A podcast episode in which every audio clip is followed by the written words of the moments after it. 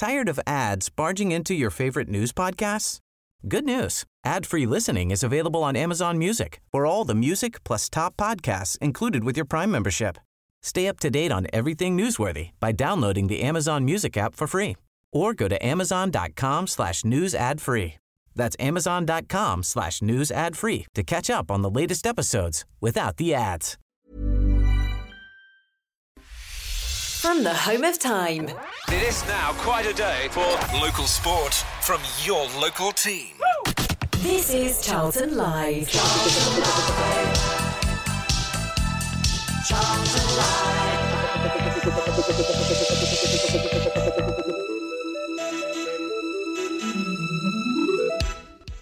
Good evening to you and welcome to Charlton Live here on Maritime Radio. This is the big match preview. My name is Louis Mendes. Hope you're having a good Thursday. We're going to look ahead tonight to tomorrow's game on Good Friday up at Northampton Town. We're also going to hear from Alex Stedman, the former Crawley Town press officer, who's going to tell us about Harry Kewell, who may or may not be coming to the club. We're going to hear a clip from our Love Sport radio show.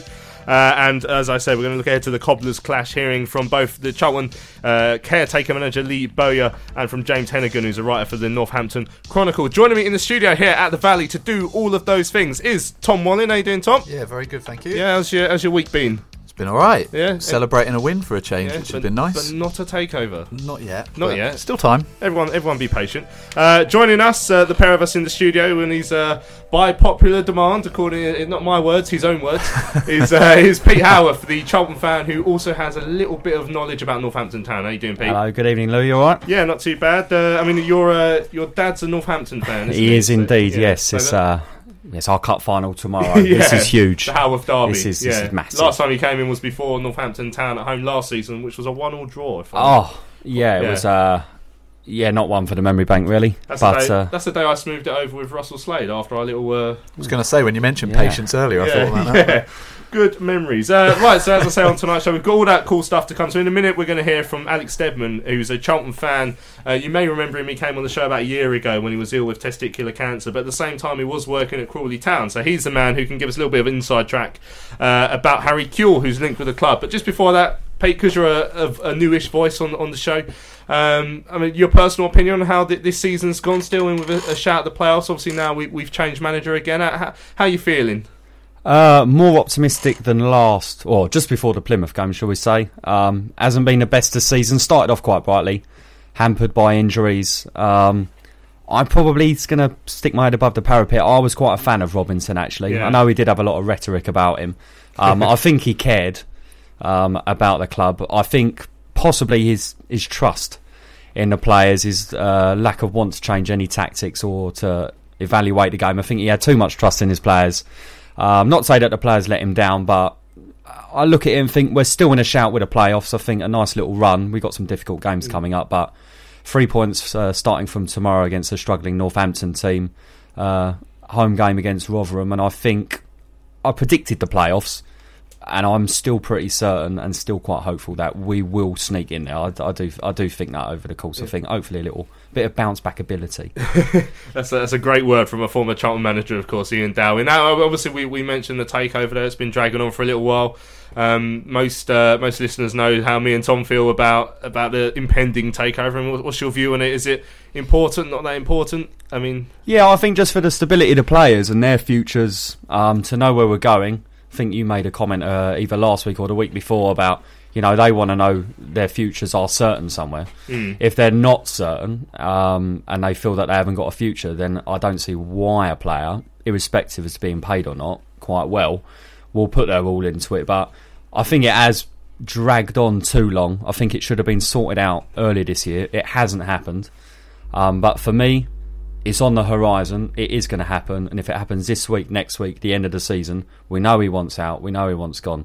So to me, it, I'm I'm not overly fussed if it happens this week or not. It, we, we all know it's happening, and hopefully, not sitting on tenterhooks like me and Tom are with uh, champagne on ice, waiting for something to happen. oh, I've always got champagne on ice. But Yeah, but that's just uh, a- that's just a lavish lifestyle you yeah, live, yeah, that's it? um, yeah. But if you need some, Yeah, excellent. Right, let's uh, let's crack on uh, with tonight's interviews. First up, we've got the uh, Charlton fan and former Crawley Town press officer Alex Stedman. Obviously, the news uh, that Harry Kewell may or may not be joining the club has been very much uh, in the uh, in the local and national media over the last few days, couple of weeks now, maybe. I guess that might be fair to say. Um, although there was an interesting interview with Kewell today where he said he's uh, not going to come and he's going to take um, Crawley to the Premier League. So good luck to him.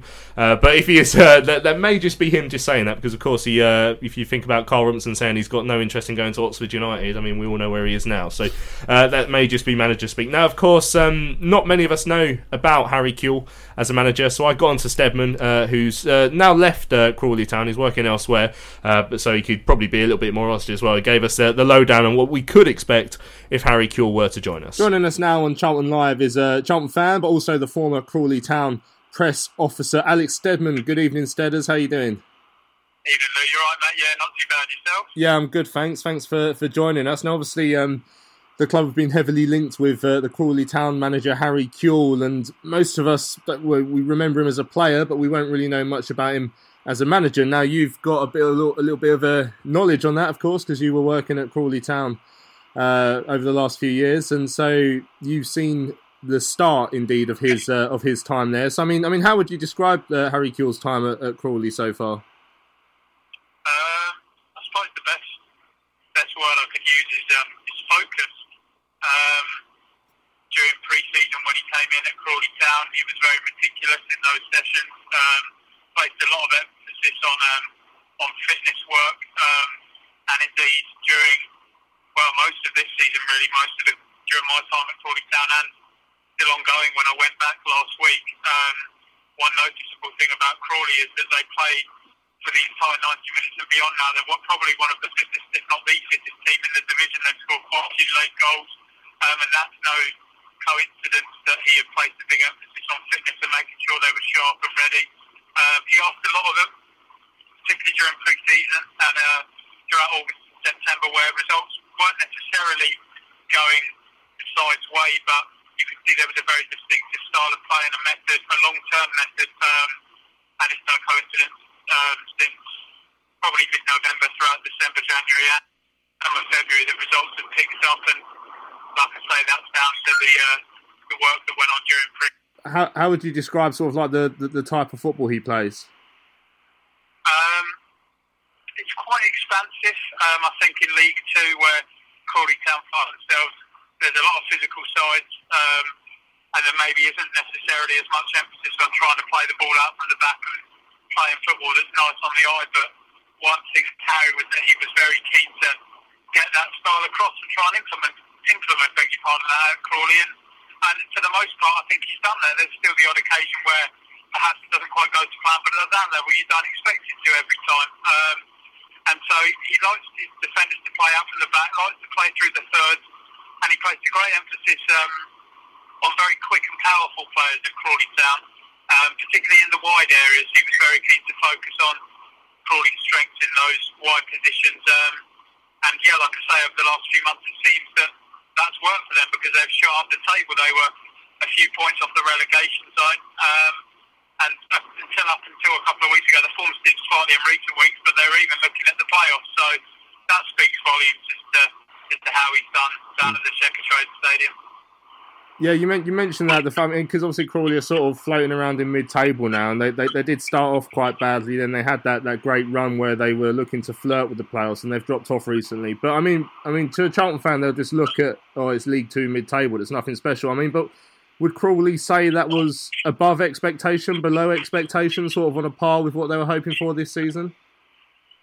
I think it's quite difficult with Crawley Town because they achieved quite a lot very quickly, didn't they? They rose from the non-league up to League One dropped back down to League Two, and this is no in no disrespect to Crawley Town in any way. I think they've found their level in League Two, um, and I think Harry has definitely improved last, you know, last season's finishing position. Um, there's no doubt about that.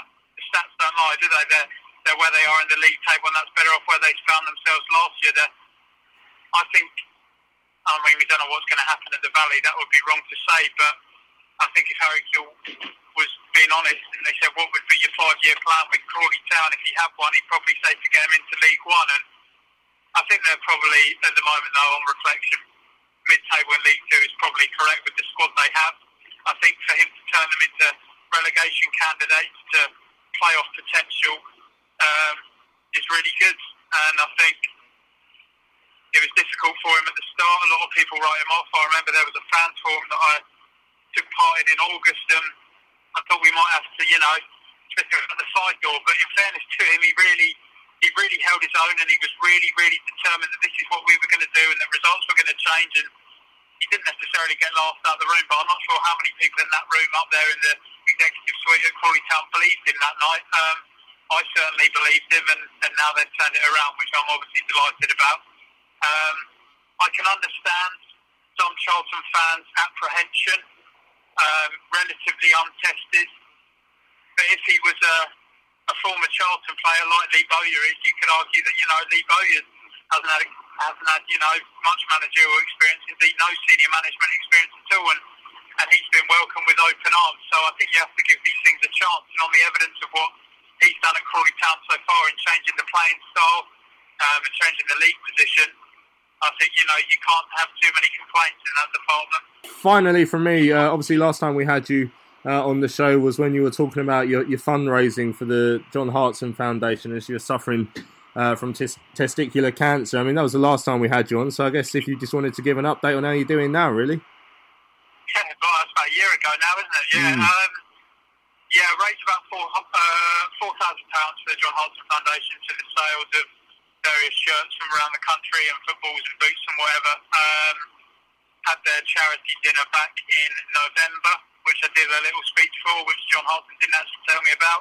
Caught me a little bit off guard. Um, room of about 500 people that had all been sampling the local ale, but no, it was good. Um, and and now I'm obviously fully fit and healthy again. Um, loving loving my work and just very grateful without getting too deep into it because I know we've done it all before, but just feeling very grateful to be A, doing what I'm doing and, and B, without being too deep, still to be here as well. So yeah, um, it's amazing what difference uh, 12 months can make.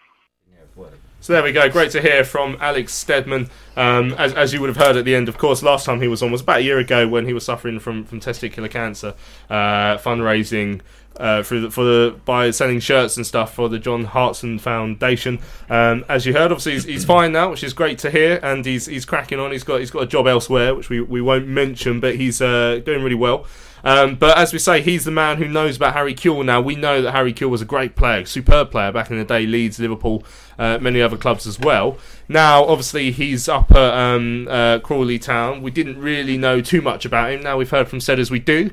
I mean, in terms of if he is the man, we're still in this weird sense of limbo where we don't know if he's going to be. But if he was the man, I mean, is there is there something in there that you think, well, maybe he might might do something, or is it more a case of, well, he's, he's very unproven, isn't he? I, th- I think it's a bit of both of them, really. Uh, he is unproven, but that but that doesn't mean that he wouldn't work out. Um, I see uh, Mick McCarthy obviously leaving Ipswich today, and apparently they, bit of that. they've well they've been linked with um, the two guys who are managing Lincoln at the moment. So again, they've done a good job at lower league, um, but again a bit unproven. So it'd be a bit like that. I don't know. Uh, I mean, he's done okay at Crawley, but he's still f- finding his feet as a manager, um, and he's he's not got a huge amount of experience. So it's a risk, as it is with any any new inexperienced manager. You know, Chris Powell's a risk, and look how that worked out. So. Um, for me, and I said it last week, I think Bowyer has to stay for the moment. He has to stay till the end of the season at least. Um, but yeah, I don't know. Kewell's he'd just be someone that it would be a risk. That that would be my concern. Um, and I think after everything we've been through, all the instability, all the managers that we can reel off over the past few years, a bit of stability and someone who's perhaps got a bit more experience, I think would make me feel a bit more comfortable. I mean, Pete, what do you think about the whether, whether we should keep on Lee Bowyer? I mean, obviously it's only been one game so far, so I mean, by the time most people listen to this, it might even be after the Northampton game. We might sound stupid if we get done three 0 tomorrow. But I mean, uh, at your current moment in time, I mean, do, do you think that Bowyer should be given a chance into the season, or do you think, well, you know, if the owners want to work with Kewell, then bring him in? Uh, no, I think I'd, I'd stick with Bowyer and, and Jacko until the end of the season. I wouldn't. Uh, we've had enough instability, as Tom said. You know, over the last last four years, we've had I think in total something like twelve managers. I think something which is thirty odd percent of our history. It's a ridiculous amount, isn't it? Um, I wouldn't. Me personally, I probably echo Tom's words in the fact that he's. I think he managed Watford under twenty threes Mm, and didn't do and, very well. and there. didn't do very well there. I think he's done all right. I mean, for any manager to get Karlan Ahearne-Grant scoring, I think is a magician, really. Um, Well, Robbo did it for a little while. Yeah, for about three games. um, but um, no, I want someone. After five games, I think I'd like to assess Bowyer. I don't really know what I'd want for next season, but I think after five games, I think to the you know to the to the middle of middle of April, um, we'll sort of see where we are. Um, and then I, if you know if he gets us in the playoffs, then there'll be no reason not to give Bowyer a, a contract. But I, st- I still see Alan Curbishley's thirty three to one outsider. So. Used to be Um, 16 to 1 back in the day. So, yeah, uh, no, he's, he's he's dropping, but uh, let, us not rule out Curbs. But no, I'll stick with Bowyer for the time. I mean, so Harry Kewell has, in terms of experience over Lee Bowyer, I mean, Bowyer's got one game. Kewell's got how, however long he was at Watford under 23s for, plus effectively almost an entire season now with Crawley Town. I mean, do you think that amount of experience should sort of uh, override the fact that Bowyer's got Charlton in his heart? And you know, that, that's something that a lot of fans like the fact he's a Charlton man. Do you, do you think that's enough experience to override someone like Lee Bowyer who's obviously got none? No, I think um, if you can find a manager who's got a good track record and a, and a decent amount of experience, and by decent I'm talking f- five or six seasons minimum, at, you know, at this level, I think then you've maybe got an argument. Um, but I, I don't. I, look, I've got nothing against Harry Kewell. Um, I, I'm more than happy to see him succeed at Crawley. Um, and who knows? Maybe he'll go on to, to be one of those those decent managers that five, six, seven years down the line is someone we look at. I just think at the moment, and it's, it's what I said earlier. I think just we've had so much instability. We just need a bit of we need a bit of Charlton back, really. Um, and it, with someone like Lee Bowyer in charge, obviously Bowyer's got to prove himself as well. But if it's not Bowyer, I'd either want someone who's seasoned and knows what they're doing, or someone else who's got Charlton, you know, in their blood. And obviously, Powell's not going to be that one because he's at Southend. But there's other people out there. We talk, talked about Nathan Jones in previous weeks. There are other managers like that that I would rather go after. As I say, it's nothing against Kewell personally. I just think he's still finding his feet as a manager, and I don't think if and when the takeover happens that we're a club that really want to be the club that he does that with. If that makes mm. sense, I think I'd rather get someone in who's got a bit more experience. I mean, uh, Valley Floyd Fred says going for Kewell is pointless uh, purely on the fact that someone of basically the same experience but is Cholton is already at the club, so we have to give uh, Bowyer a chance. Now, obviously, when I asked Stedman there about the style of football, Pete, he was talking about how um, it sounds like they like to play it around a bit, play it out from the back. Now, I mean, how, how do you think that would go in League One in particular? Because obviously, it, had, it got Crawley some results, had a really great run. I think they won about nine out of ten games each side of Christmas. Um, but at the start of the season, I, I guess while they're trying to get used to that system, and now it's sort of fallen away a little bit. Obviously, that they, they've had some difficult runs. So, I mean, how, how do you think that sort of football could go in League One? Yeah, I think it can work. Um, it, it, it's it's it's kind of it's it's kind of hard to, to get a specific style of football, especially in this league. Um, when it's it's it's a lot more physical than the championship. Uh, to be honest, there is a lot less football played, um, just due to the, the the nature of the league and the quality of the players. I think, like as you said, Cure has got them playing. Um, uh, they're, they're mid-table. Um, they've they've got they have had a good run. Um, they score goals. Yeah, it's a little bit about Um, you've got to take into account what size club Crawley are. I think they're Yeah, just amongst the favourites to go down at the start of the season. what so. what what I don't want to be is that we've we're getting it. Every, everybody wants Roland out, and we we want a new ownership. But under Roland, it was bringing in the own managers because that that that was the way he wanted. So to start on that footing with uh, the potential Australian consortium coming in, picking someone from a lower league.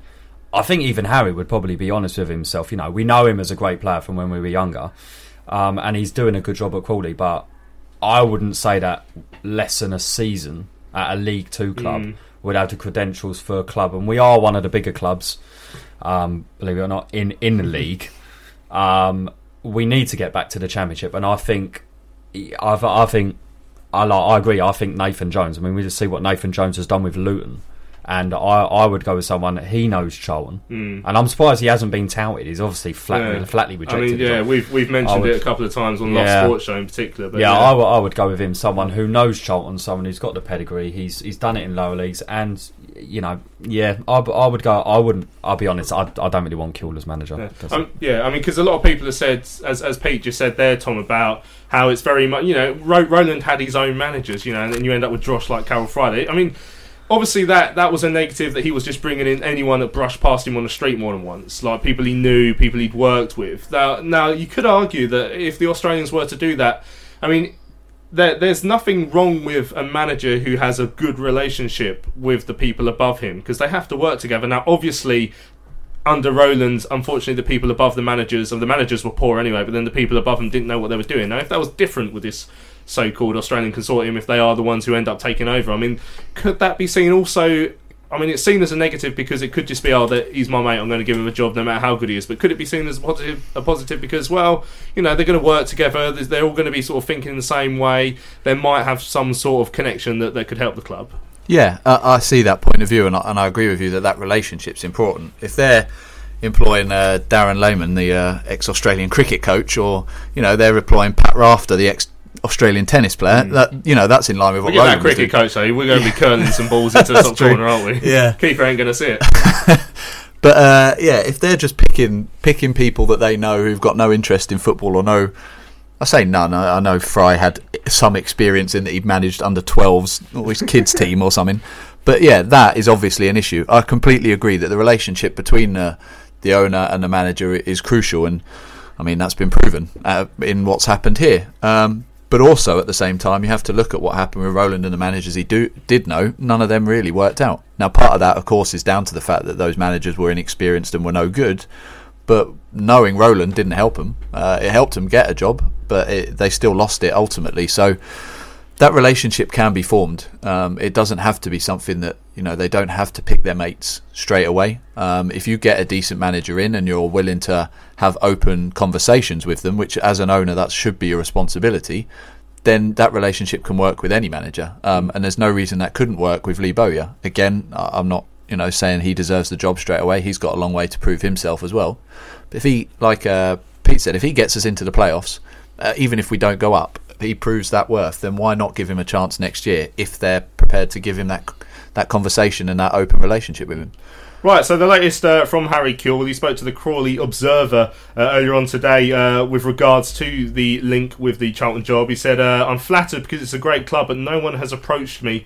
Um, he, he described it as speculation. and goes, however, I don't think you all realise how big this club, Crawley, can possibly be. With a little bit of hard work and a few more players, you just don't know how good this club could be. I see so much potential in the squad and the area. I want to take this club to the top, to the Premier League even. Why not? Uh, he then cited Bournemouth as an example uh, of someone who, who's done that before. So uh, that's Kewell's latest on it, as we sort of said earlier on, on the top of the show.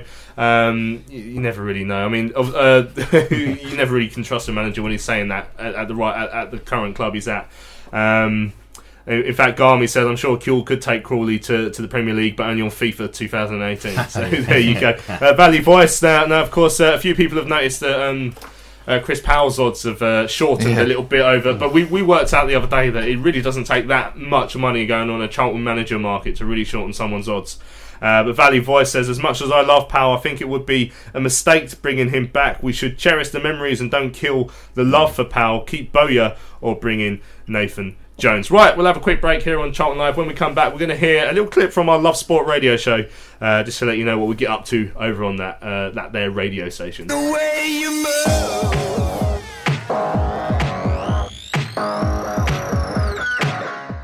Rise on that pressure on Britain. Instead, they still have it. Imka does, but they give it away as McGrandles loses out to Kashi. Will go for goal here. Ahmed Kashi shoots Oh, it in! what a Kashi! Oh, Ahmed Kashi. What a strike from the Algerian!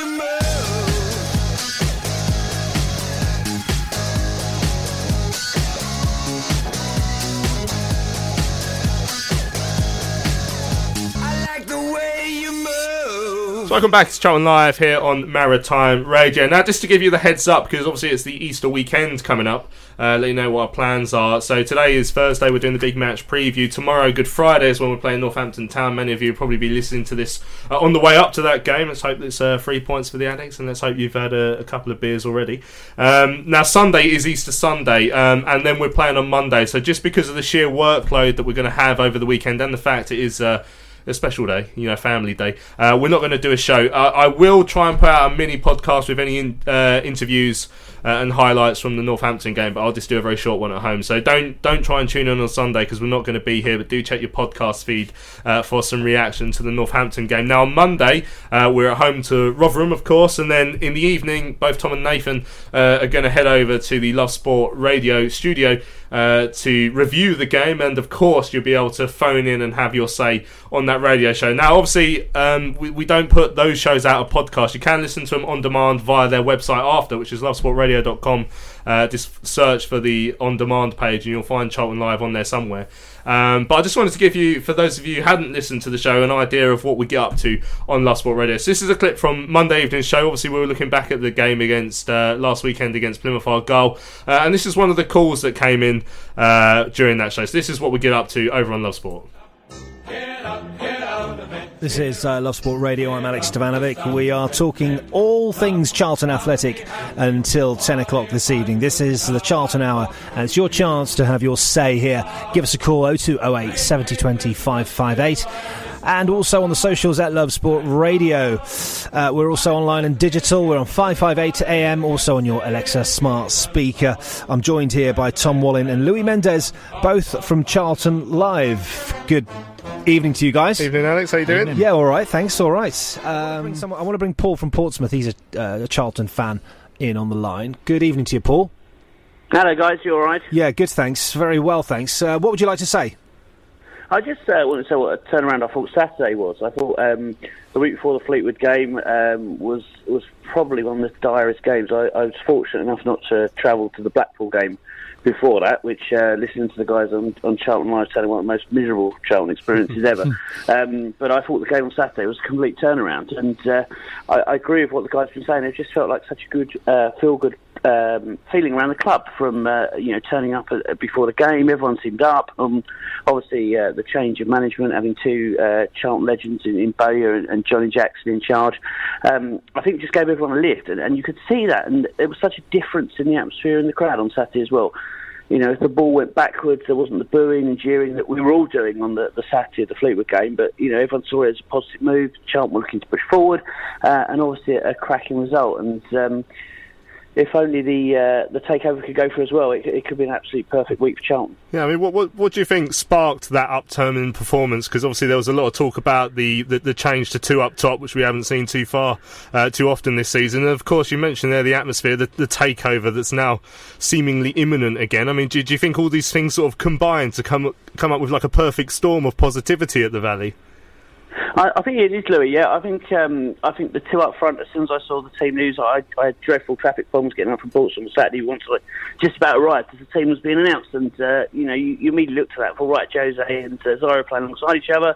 Um, I think that really gave everyone a spot. Obviously, we started brilliantly when we had that chance in the first. Um, what was it? The first minute uh, when there was a great tackle from the guy when Zaire looked clean through, and um, and obviously Page's goal. But I think that the takeover being almost done, and obviously we've all been, I'm sure, refreshing Twitter every two and a half seconds today, hoping it will go through, and uh, sadly hasn't. But um, you know, I think there's there's so many positive things. I think Bowyer um, is, is a Charlton player. You know, he, he came up through the ranks at Charlton. We, we sold him, um, Curb sold him, and then rebuilt the team that, that got us promoted. You know, I think if I, I might be wrong, lads, but so uh, correct me if I am. But I'm sure when we sold Bowyer is when uh, Curbishley spent the money on buying Mendonca, Jones. Um, that, that, got us up through the playoffs that year. So, you know, he's a, he's a champ. Obviously, Jackson's been with us for so many years. Um, we'll all remember his instrumental being the, the captain that, you know, got us up 100 points, what was that, five, six years ago now. So mm. um, I think there were so many things that gave it a positive atmosphere on Saturday. And it was so bizarre because walking back to the car after the Fleetwood debacle, my dad and I were chatting as, as we all did on the way back, and we were both saying maybe maybe Robinson had to go. Neither of us were people who were on Robinson's back. We, we both thought he was the right guy, possibly at the wrong time. But we both sort of said to Joel, maybe he needs to go. Maybe Jackson or Bowyer needs to take over at the end of the season. And it just seemed to give everyone a lift. But I think that the big thing was that the imminent the imminent takeover, which if that could just go through, I think would make such a difference. Mm-hmm. So, so looking Certainly ahead, make my 200 mile round trips worthwhile. yeah, definitely. So, so looking ahead to that takeover, I mean, obviously the word has been in the press recently that Harry Kewell would appear to be the man coming in. What do you make of him? Because obviously he's in his first senior managerial job with Crawley now. Uh, other than that, it's just done a little bit at Watford under 23s. I mean, are you excited by the prospect of him coming in? In 30 seconds, if you can, Paul. I, I'd really love that. I think uh, I'd love to see and Jackson stay at the end of the season. I, I thought it was very interesting to listen to Terry's interview on uh, your show on Sunday night, Louis, when um, you know, Bowyer was saying that he'd, he'd been working with Kewell at the under 23s at Watford, which I was totally unaware of before he came to us. So obviously he's worked with Kewell before, but um, personally, I'd love to see uh, Bowyer and Jackson get the job to the end of the season. Paul, thank you so much for your call. Uh, that's Paul from Portsmouth. He's a Charlton fan uh, there with us here on Love Sport, Love Sport Radio. 0208 7020 558 is the number to call. So there we go. That was a clip from uh, Monday's Love Sport Radio show. Uh, as you can see, you can call in, you can chat to us, chat about anything you want uh, about the club. And it was uh, a really enjoyable show. That was Paul from Portsmouth who, who joined us. Uh, that was a really good call. And uh, yeah, so you're doing Monday, so it'd be a really good one because we would have just played as well. So Yeah, and obviously we'll have had two games since we last did Mm. it. So yeah, urge everyone to get in touch because uh, yeah, the calls make it really interesting. It's a good chance Yeah. to have some interaction because obviously we don't get that opportunity here other than the uh, the social media. So Yeah. yeah. So yeah, so join in uh, Monday evening, nine o'clock till ten o'clock. Lovesportradio.com, uh, medium wave five five eight in the London area. Uh, you can listen through your Alexa smart speaker as well. well I don't, I don't really understand how that works, but apparently you can. Uh, right, um, we had a tweet in from Sarah. She says, "I wonder if Powell regrets joining Twitter with the Charlton fans hounding him to come back. Do you think he's getting uh, the message? Yeah, I mean, I imagine his uh, his notifications is just a timeline full of uh, Charlton fans saying, "Please come and manage the club again." But I mean." I mean, Rich did go with it in his paper last week that he was the Australian consortium's first choice. So you never know. If they end up waiting until the end of the season with Bowyer, see how he goes. Maybe they'll make a decision, or well, let's try and get Pally now. I uh, yeah, I'm I'm not sure he's going to come back anytime soon, as I say, because he's got that Southend job. He's he's a sort of loyal man uh, that's going to stick that out. I I'd be very surprised if we didn't see him back here again at some point as a manager. Um, I know they say that they, they never go back, but I just feel he's got unfinished business. He you know he was let go so harshly in the first place. I think he wants to come back here and, and prove a point. Um, but yeah, I don't think it'll be now. But interesting that, that he was their first choice. And as we said back before the takeover had happened, we said if if you're a new owner and you want to get fans on side quickly, you hire Chris Powell as manager. You have him back, Pete? Yeah. yeah, I would. Yeah, I mean, he came back three times as a player. It was three different Yeah, roles as a yeah. player, so he might as well try and emulate that as a manager. I mean, like I said, he's got unfinished business. Yeah. The way he left, away, he was pushed out Yeah. at the Sheffield Sheffield United game. Um, He needs for- to score at the for cover then and be carried off like he did as a player. he, um, I mean, yeah, I don't know many Charlton fans that wouldn't have him, but it has to be. In the it right- has to yeah. be right. It has to be the Yeah, right circumstance. He needs to have money. He needs to be given full control. And I, I don't think there'd be any Charlton fan. I'd like to meet him. Who wouldn't want him back? Yeah, no, I mean it's, it's like you know they, they do say never go back. Look at Martin Mad Dog Allen fighting. He's So back about there seven five times. times? Yeah, five times. It's literally like someone's playing fetch with Mad Dog, isn't it? They're chucking the ball, he's bringing it back five times. Uh, to try and save uh, the bees from relegation. Right, Red and White 1905 says, Has anyone thought maybe the takeover was made up to keep us from protesting at the Valian in Belgium? Uh, just saying, Murray keeps saying it's close, don't happen. Uh, newspaper reports uh, it's happening, it doesn't happen. I mean, if, if, if Murray wanted to do that, he could, but I don't think he does. And then I think it'd be much harder for it to be out in papers and, and with people like Rick, who who've been speaking to numerous different bids as well. There's no way he'd just be you know, wasting all that time if he wasn't looking to sell. Yeah, I uh, I see what the the guy who's tweeted in says. Um, it would be a tactic. I think if it wa if there was nothing happening, as you say, I think somebody in the know would have seen past that and would be able to leak that, and we'd find out. Um, yeah, I think the protests are obviously keep getting pushed back. Um, I think the the recent decision not to um, for Easter Monday is, is totally right, um, hundred percent. But I there have been other opportunities to protest early in the season, and maybe the the takeover talk has obviously stalled those protests. I don't think they did that. Uh, you know, I've got no inside knowledge, but I think Murray probably made those statements in good faith. Now they were slightly misguided in that the the information wasn't as correct, but you know a lot of people trust Rick and Rick's evidence, and he he tweeted done deal, and, and that proved to be incorrect in that the takeover hasn't happened yet. So you know people are putting things out there. Um, I don't personally think there's any mind games or tactics in it. Um, as I say, I could be wrong, but uh, yeah, certainly in terms of the decision not to protest on Monday, I, I totally get that, and I, and I support that because it has only been one game, but the, the atmosphere on Saturday was so different. There's just perhaps that glimmer of hope that we don't want to interrupt that now. We want to let them get on with it, and and let's see where we are in a few games' time. Right, let's have a quick break here on Charlton Live. When we come back, it will be time to start looking ahead to Good Friday's game uh, up at Northampton. But before that, we've got a really good Wish We Were There as well.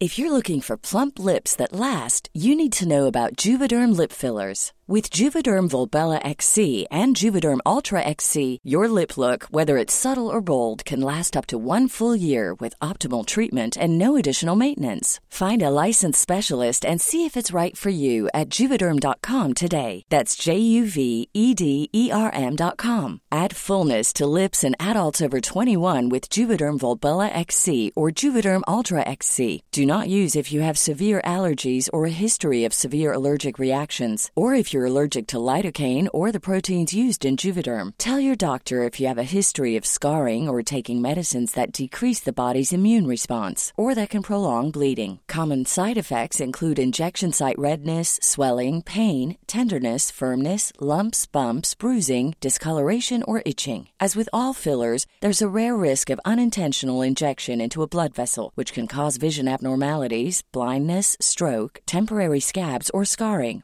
For full important safety information, visit juvederm.com. Millions of people have lost weight with personalized plans from Noom, like Evan, who can't stand salads and still lost 50 pounds. Salads, generally, for most people, are the easy button, right? For me, that wasn't an option. I never really was a salad guy. That's just not who I am. But Noom worked for me. Get your personalized plan today at Noom.com. Real Noom user compensated to provide their story. In four weeks, the typical Noom user can expect to lose one to two pounds per week. Individual results may vary.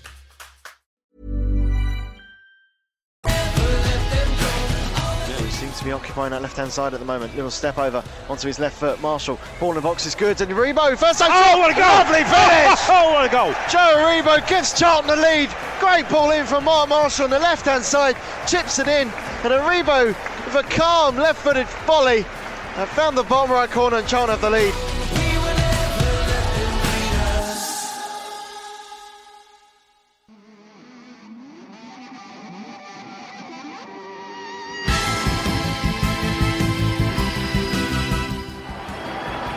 setting out the agenda here, but not yet breaking through, not yet beating Simon Royce.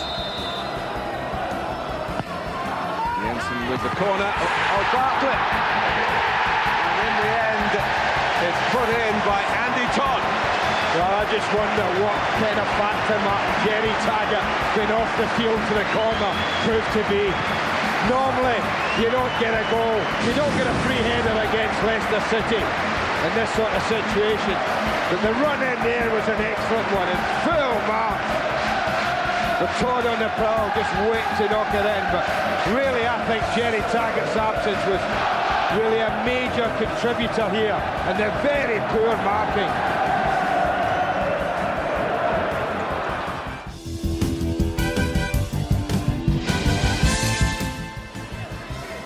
Something said that attack's the best form of defence. Alan Curbishley want to be controlled attack.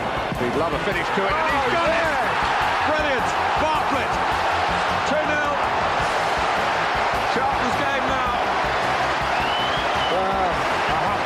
Mr. Tyler, over the last couple of days, you and I have witnessed some wonderful goals.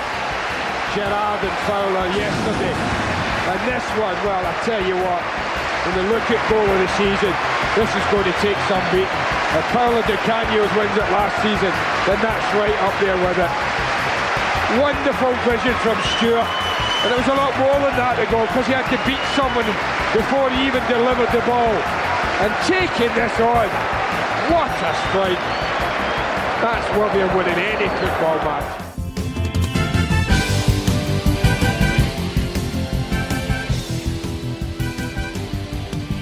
April the 1st, 2001. Shaun Bartlett's uh, goal. A- Amazing left footed volley after a long probing ball from uh, uh, Graham Stuart that did win goal of the season that year. Superb strike it was, and always nice to reminisce. And uh, you're a big fan of Shaun Bartlett because of your South African roots, Yeah. aren't you? Ah, I like him. Yeah. Yeah. Oh, looking back to the days of that mediocre Premier League football we used to play. eh, yeah, uh, that's like cha- champagne football in the Premier League. That was what I was brought up on, and that's what I want again. Yeah. Uh, right, Will Bolland tweets in saying, uh, "Any chance you can mention this? Reclaim the game." It's the uh, petition that's been put out. I think the I think it started uh, by Blackpool fans actually, but it's a Tangerine uh, Knights, wasn't it? Yeah, by a, a petition aimed at the FA. Uh, to rid what they say the, the dodgy owners that are destroying uh, our clubs, whilst they feel that the, the EFL, the Football League, and the FA just sit back and watch. So if you want to sign that, I've uh, just retweeted that on the Charlton Live uh, Twitter account if you want to get involved in that. Right, time to look ahead. Uh, tomorrow, Friday, Good Friday. Hopefully, it'll be a very good Friday when we go up to uh, Northampton. Uh, to take on the Cobblers. Jimmy Floyd Hasselbaink, of course, the manager there. They're not having a great season. Now, uh, as has been the feature on Charlton Live, the big match preview for the last few weeks, I decided to get in contact with James Heneghan from the Northampton Chronicle and Echo uh, to find out how the Cobblers are getting on this season. Right, we're joined now on Charlton Live by James Heneghan from the Northampton Chronicle and Echo. Good evening, James. How are you doing? Hi there, yeah, I'm good, thanks. How are you? Yeah, not too bad, thanks. Now, of course, it's a big game coming up on, on Good Friday for, for both clubs, really. The Cobblers are in all sorts of trouble now, just one winning 10, two points from safety, but having played uh, a few more games than some of those around them as well. So, I mean, yeah, I mean, uh, in general, how has the season seemed to have gone for them? Uh, I'd say disappointing is the word that sums it up, especially as before the season started, there was quite a lot of optimism. I mean, last season was a struggle, and they only just stayed up uh, on, I think, penult- penultimate weekend. Um, but they signed quite a few players in the summer. They also got extra investment, and yeah, I think uh, expectations were quite high. I mean, nothing too special, but sort of at least mid-table, maybe top half push. Um, but it's just gone sort of from lurched from one disaster to the next. Um, as their goal difference shows, they've let in quite a few goals, had quite a few beatings. Um, consistency has been a real problem. They've been through. They're on their second manager now. They've gone through. Oh, I've lost count of the amount of players they've signed over the last sort of 10, 12 months. Um, so yeah, it's just been a big disappointment and a, and a huge letdown. Yeah, because I guess at the you know the start of last season when they just got promoted and you know Chris Wilder had done such a good job uh, un- under all those financial constraints. I mean, were, were things sort of looking up in, in particular on the financial side as well? Yeah, yeah, for sure. I mean, uh, the season they got off, uh, the season they won the league. After that, there was obviously a lot of expectation, a lot of um, optimism, and everyone was quite upbeat. And They had a new chairman who brought in a bit of money, and everything looked really good. But then Wilder left, and, and ever since then, it started going downhill. Really, I mean, his replacement, well, Page didn't didn't do a great job. He didn't really maintain that momentum and that sort of feel good vibe from the previous year. Um, he was sacked, and then Justin Edinburgh came in. There was a brief upturn when he, he first came in, but again, he just didn't get the results consistently enough. Was sacked at the start of this season, and similar sort of story with Hasselbaink. You know, that's that's been the big problem for them is finding a manager who who can get consistent results and who can get the best out of the players because financially they're very they're very settled. They've got a decent backing, and they've brought it in theory they've brought in some really good solid League One players. Um, but for one reason or another, whoever the manager is can't seem to get the best out of them, and, and it's very frustrating for fans. Yeah, I mean, obviously Charlton fans will be quite familiar with your with your current manager Jimmy Floyd Hasselbaink because he, he did play for us for a, uh, Yeah. one season in the Premier League. I mean, what sort of managerial style has he got? Because I mean, we, we saw he had success at, at Burton Albion, uh, but not so much at QPR, and, and seems to be struggling again this season. Yeah, it's strange, isn't it? Because you'd have thought Jimmy Floyd Hasselbaink, given his reputation as a player and how he how he played, he would be quite a sort of attacking, forward-thinking manager.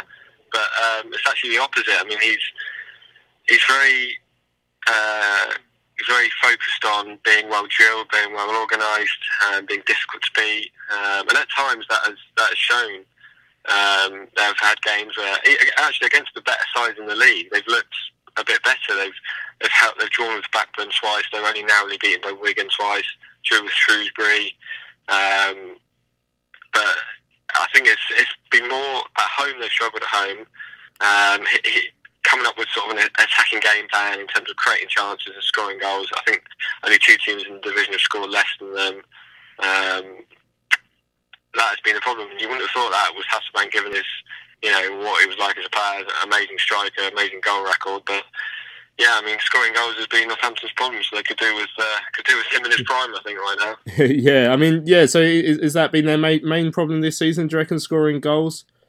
Yeah, for sure. I mean, you, you, if you look to the league table, you could argue they've conceded too many, and obviously they have conceded too many. But when it comes down to it, uh, you know, if they do go down this season, it will be a lack of goals that will send them down because you look at the players again, you know, the players they've signed, the players they've got, they all have the reputation or they all have the talent to, to succeed at this level. They've either done it in the past or, you know, they've got three or four players on loan from Premier League clubs. Um, they've got other players who have had success at this level, um, but for some reason they're just not getting the goals out of the team that they need. Um, too many sort of nil nils, one nil defeats. Um, so yeah, scoring goals has been their, their major problem. And what can the Char- what sort of atmosphere can the Charlton fans expect to see on Friday? I mean, are the crowd quite quick to turn if things aren't going their way at the moment? Yeah, th- there's been a bit of uh, bit of friction between Hasselbaink and the fans actually uh, over the last few months. I mean, the fans have slowly turned, um, and, and he criticised the fans after. We initially criticised them back in November after a nil-nil draw at home. And there was a few boos, and he didn't like that. And then similar sort of scenario recently against Oxford at home when uh, again it ended nil nil. Um, they played all right, but there was a few few boos, few sort of um, comments that I can't repeat. But he he, di- he doesn't take too kindly to that. I, I think a few managers would just ignore it and treat it as part of the game. But Hasselbaink didn't do that, and he, he openly criticised the, the fans and, and said they shouldn't do it. It doesn't help the players and all that, and that that has only lobbed them up the wrong way further.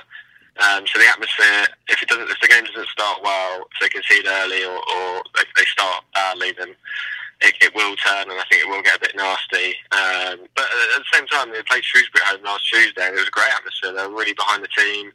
Um, there you know, it was good, good, uh, good noise. Um, so, yeah, it's all about how they start. First 10, 20 minutes is absolutely crucial. Hmm.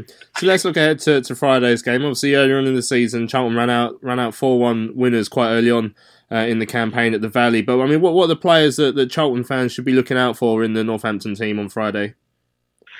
Uh, that's a good question. Um, I think uh, it, it would have been John Joe O'Toole had he not been suspended because he's been by, been by far and away Northampton's best player over the last few years. Um, but with him out, I'd say Matt Crooks, he's quite a powerful box-to-box midfielder who's chips in with the odd goal. Um, uh, Pereira, who's a player who's come in on loan. He was at Nottingham Forest last year, sort of a quick, pacey, direct player. Um, and it's theory, Kevin van Veen, the, the striker who they signed from Scunthorpe, uh, he's got quite a good goal record at Scunthorpe in this division, but he hasn't quite done it for Northampton yet. But uh, you know, he has been injured and he's only really getting back to full fitness. So he, uh, they're sort of pinning their hopes on him finding the net and finding some form.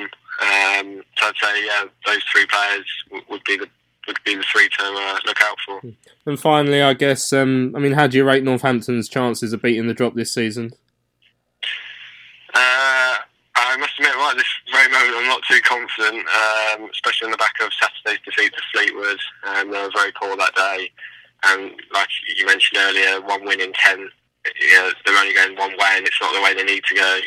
So I, I personally think probably 70-30 that they're heading down. Um, but you know, one win changes everything, doesn't it? So if they can get that win sooner rather than la- sooner rather than later, then uh, you never know. They might just uh, might just have enough.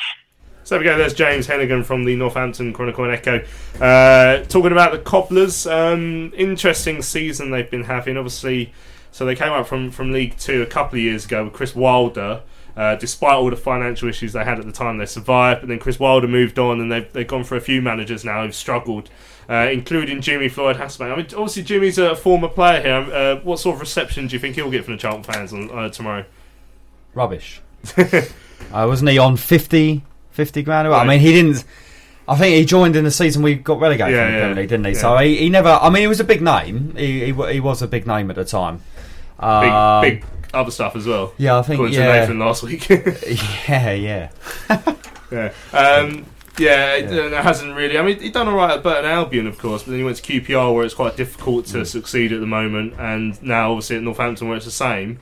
Um, also, mentioned that they're going to be missing John Joe Toole. Got sent off in a really good ruck against Mm. Shrewsbury. Worth looking up uh, a couple of weeks ago. Uh, proper brawl that was, and he got sent off for that. So he's still serving his suspension. So that it's all pointing in the direction. I think he scored against us last season. It's all pointing in the direction of a couple of good omens for us, Tom. I mean, just, just purely on Northampton. When you, obviously when you go to a club that's in desperate need of points now at this stage of the season, then obviously there's there's going to be a lot to play for for both sides. So maybe form could go a little bit out the window when it comes to Northampton they're starting to get a bit desperate. Yeah, a little bit, but at the same time, if they are going to be a bit desperate and, and they're going to have to come out and play, then that's going to leave them exposed at the back as well. Um, I think they've lost three and drawn four in their last seven, so it's not like they're on brilliant form. Um, and I mean, at the start of the season, when we were when we were br- not necessarily brushing teams aside, but we were winning a lot of games and we were up there, I kept saying we need to be arrogant, we need to impose ourselves, we need to prove that we're the better team. This is one of those games. They're a team that's down on their luck, they're on a poor run, they're in the relegation zone given the confidence of last week, we should be going there and saying, do you know what? No, we're going to impose our game on you and we're going to show why we're up where we are. And if we do do that, there's no reason we can't run out comfortable winners. The the issue has been over the past few weeks that we haven't done that enough. So. Yeah, it, it's not going to be an easy game just because they're down there, but um, we've got the quality on our side to put them away for sure. I mean, we've we- did that earlier on in the season, of course. I mean, in fair, I think we're two 0 up. Then they pulled one back with about ten minutes, and there's a little bit of nerves. But then we got those two great goals from Forster-Caskey that, that, that finished them off. Uh, now, obviously, Pete, the reason you're here is because you have Northampton connections. We just want to go through those again for us. To, Yes, to as my dad reminisce. is a Northampton Town fan. Yeah. Grandparents lived there, so I used to go to Sixfields when I was younger, Mm. ever visiting them. I went to Wembley to see them beat Swansea City in '97, player final, Yeah. and then the next time I went, they got tonked three 0 by Bradford. Lovely, lovely. So, Um, a special so, day yeah. for you tomorrow, and you're looking forward to. Oh yeah, yeah, yeah. I'm looking forward to it. So And, how, how much of a ribbing would you give your dad if we were to beat them? Uh, yeah, fair bit. Yeah. Yeah. Well, it's about an hour and a half back, isn't it? So it's, it's, an hour and a one, half one of- one of us is uh, one of us is going to lose out. But um, Yeah. let's hope it's him. After. I think last year, last year was a dismal performance. And then, like I say, earlier on in the season, I think it was a completely new Charlton, wasn't Mm. it? Well, That Yeah. we had seen, even though it was a bit rocky in the last ten minutes. That I mean, they were uh, they were Yeah. awful. But obviously, I mean, uh, James did say just there that perhaps they might be willing to up their game when the big guns come to town, like Charlton. I mean, do you think this is- Massive, yeah, yeah. I mean, this is obviously their cup final. Yeah, I mean it's, uh, it's huge. It's huge for both teams. I mean. Northampton have been they, they contrary to them actually not like winning, which you sort of need to do to get away Mm. from the relegation. They've picked up a draw away at Shrewsbury, away Yeah. at Blackburn. You know, they have they have had some. They have been able to close teams out. Um, I hope to think we'll go there with just a little bit more quality, but I think it's it'll be t- typical of us. You know, like any ex-player scores against us, but we haven't really come against many ex-managers. Mm, Um, terms of a so player, I'm a little yeah. bit, little bit anxious in the fact that uh, they they might get. But I, like I said, Tom, uh, Tom said that, you know, last Saturday we have got a newfound confidence. Mm. They need to come at us, and I do think we have got the players to beat them tomorrow. Right, let's have a listen to what Lee Lee Lee Bowyer has to say. Obviously, he's going to preview the game. He was sat down. Oh, what's what special treat for Lee Bowyer? His first interview with BBC Radio Kent's Tony Hudd. Last week you beat an informed Plymouth Argyle. This weekend you face relegation haunted Northampton. You're going from one extreme to the other. Yeah, and this is what I've said to the lads. This will be a, just as big a test. We will go there. We will respect them. Um, it, it's going to be difficult because they're, they're they're fighting. They need to score goals. They need to win games. And, and if I know Jimmy like I do, then um, he will have, have them ready ready for Friday. And um, it's just down to us. If, if we perform anywhere near what we did on, on Saturday, which we demand, then I'm, I'm hoping that we'll come away with three more points. Got to touch on the injury list. Do you have any more players available to you uh, this weekend that weren't available to you last weekend? Well, we've got Ez and Josh come back. Ez is off today, um, but Josh came back and, and trained on Monday. Uh, Cashy's back in the building, so that's a positive. Just to have him, him back in the building. Little Jay Dasilva, I've just seen him at breakfast. He's trained the last uh, two days with Chelsea, so again, he'll be training with us today. Um, who else is there? Uh, little Jay Dasilva, Steffi. Steffi be on the bench weekend. Um, and that's about it. But we've- got some big players come back. You've got two internationals just come back in the building. You've got little Jay Dasilva, who I love. Um, and obviously Steffi. Cashy, I don't think Cashy's n- near yet. Um, I know he's doing some stuff with the physios, but yeah, which is good, you know, because we've got a lot of games coming up in a short space of time, so there will be rotation, and um, so hopefully we don't pick up too many injuries. Fair to say then the injury situation is improving. It's improving, yeah. Not for me because then I've got to make difficult decisions, but um, it's it's improving and, and our players are coming back, which is the most important thing. Lee, would it be hard to change your winning team? Because I know you just mentioned Josh and um, Ezri coming back internationals, but the way you played on Saturday. Yeah, no, it's it's, it's difficult, but I think um, yeah, there's there's a, a couple of things I'm I'm thinking about. Obviously, Northampton they've played two formations recently. They've gone last two games they've played a three five two, and uh, before that they was a four four one one. So. Um, I'm I'm looking at personnel, obviously with the game on Monday. I'm looking at that as well. So I'm trying to figure out what's the best formation to play to start with, and I'll have to wait until tomorrow. Still going to keep watching games on them, and but well, uh, whatever happens and whatever team I put out on Friday will be. Uh, the, the lads know what their their jobs are and, and they'll be ready. What formations is it also for you at the personnel? Is it a bit, a bit of a selection dilemma for you? Well, well, yeah, because if if I play just a straight four four two, then I, I could bring other players that, that suit that better.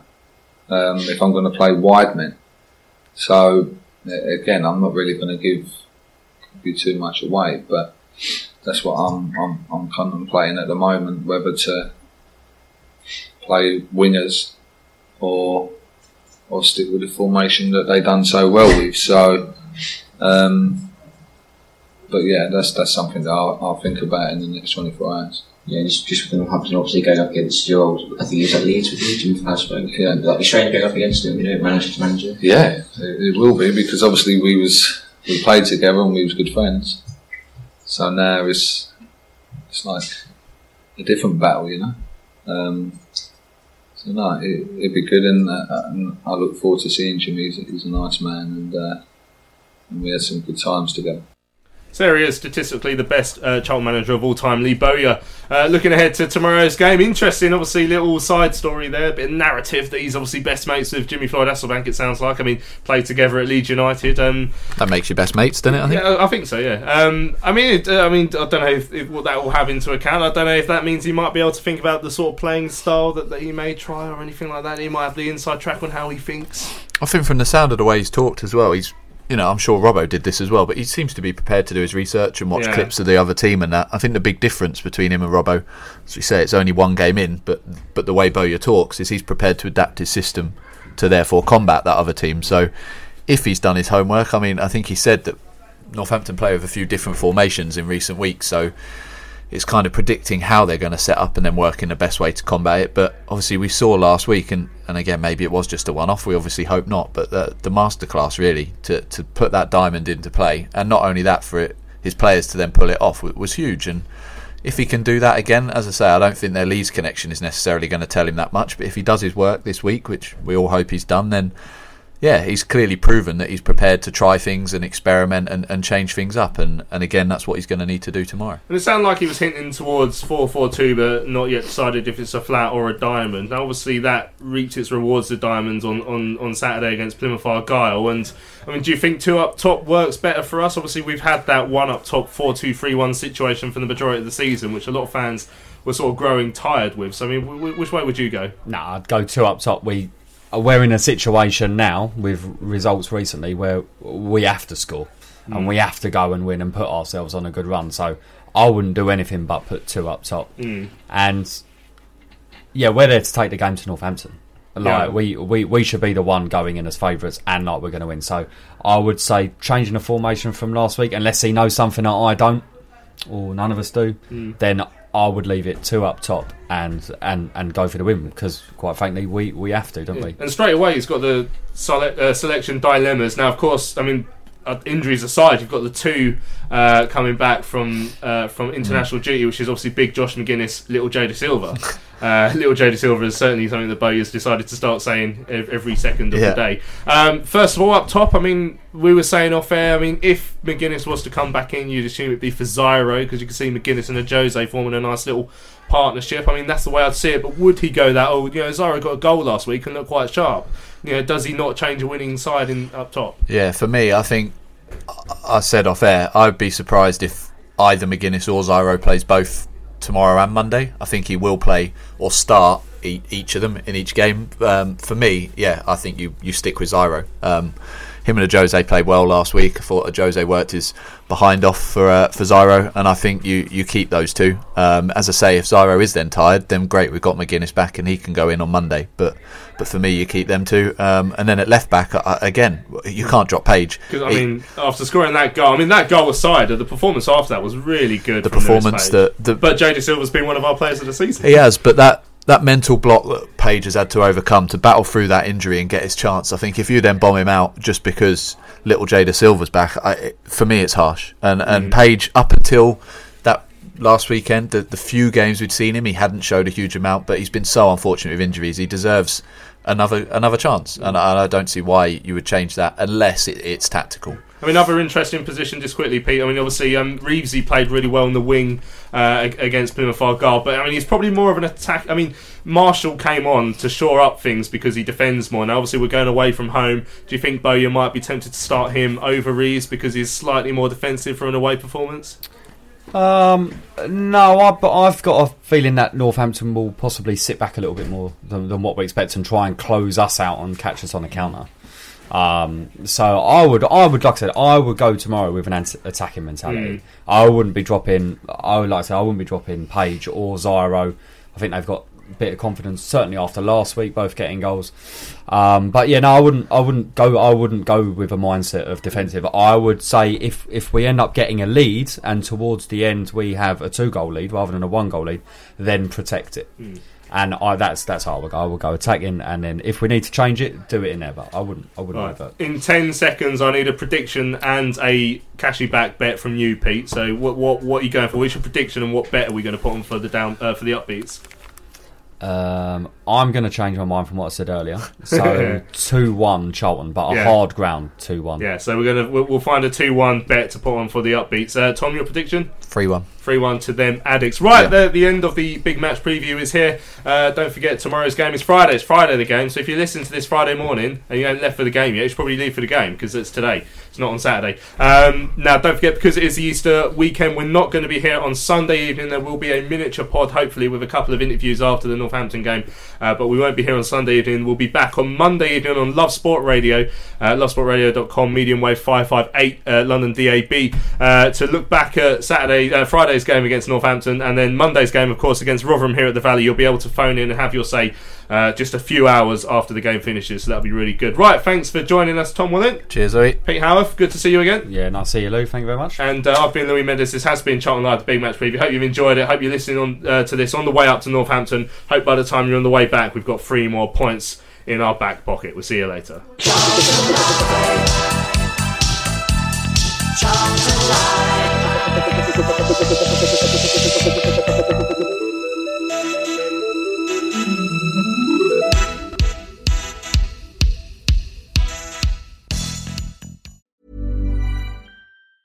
Tired of ads barging into your favorite news podcasts? Good news. Ad-free listening is available on Amazon Music for all the music plus top podcasts included with your Prime membership. Stay up to date on everything newsworthy by downloading the Amazon Music app for free or go to amazon.com slash news ad free. That's amazon.com slash news ad free to catch up on the latest episodes without the ads.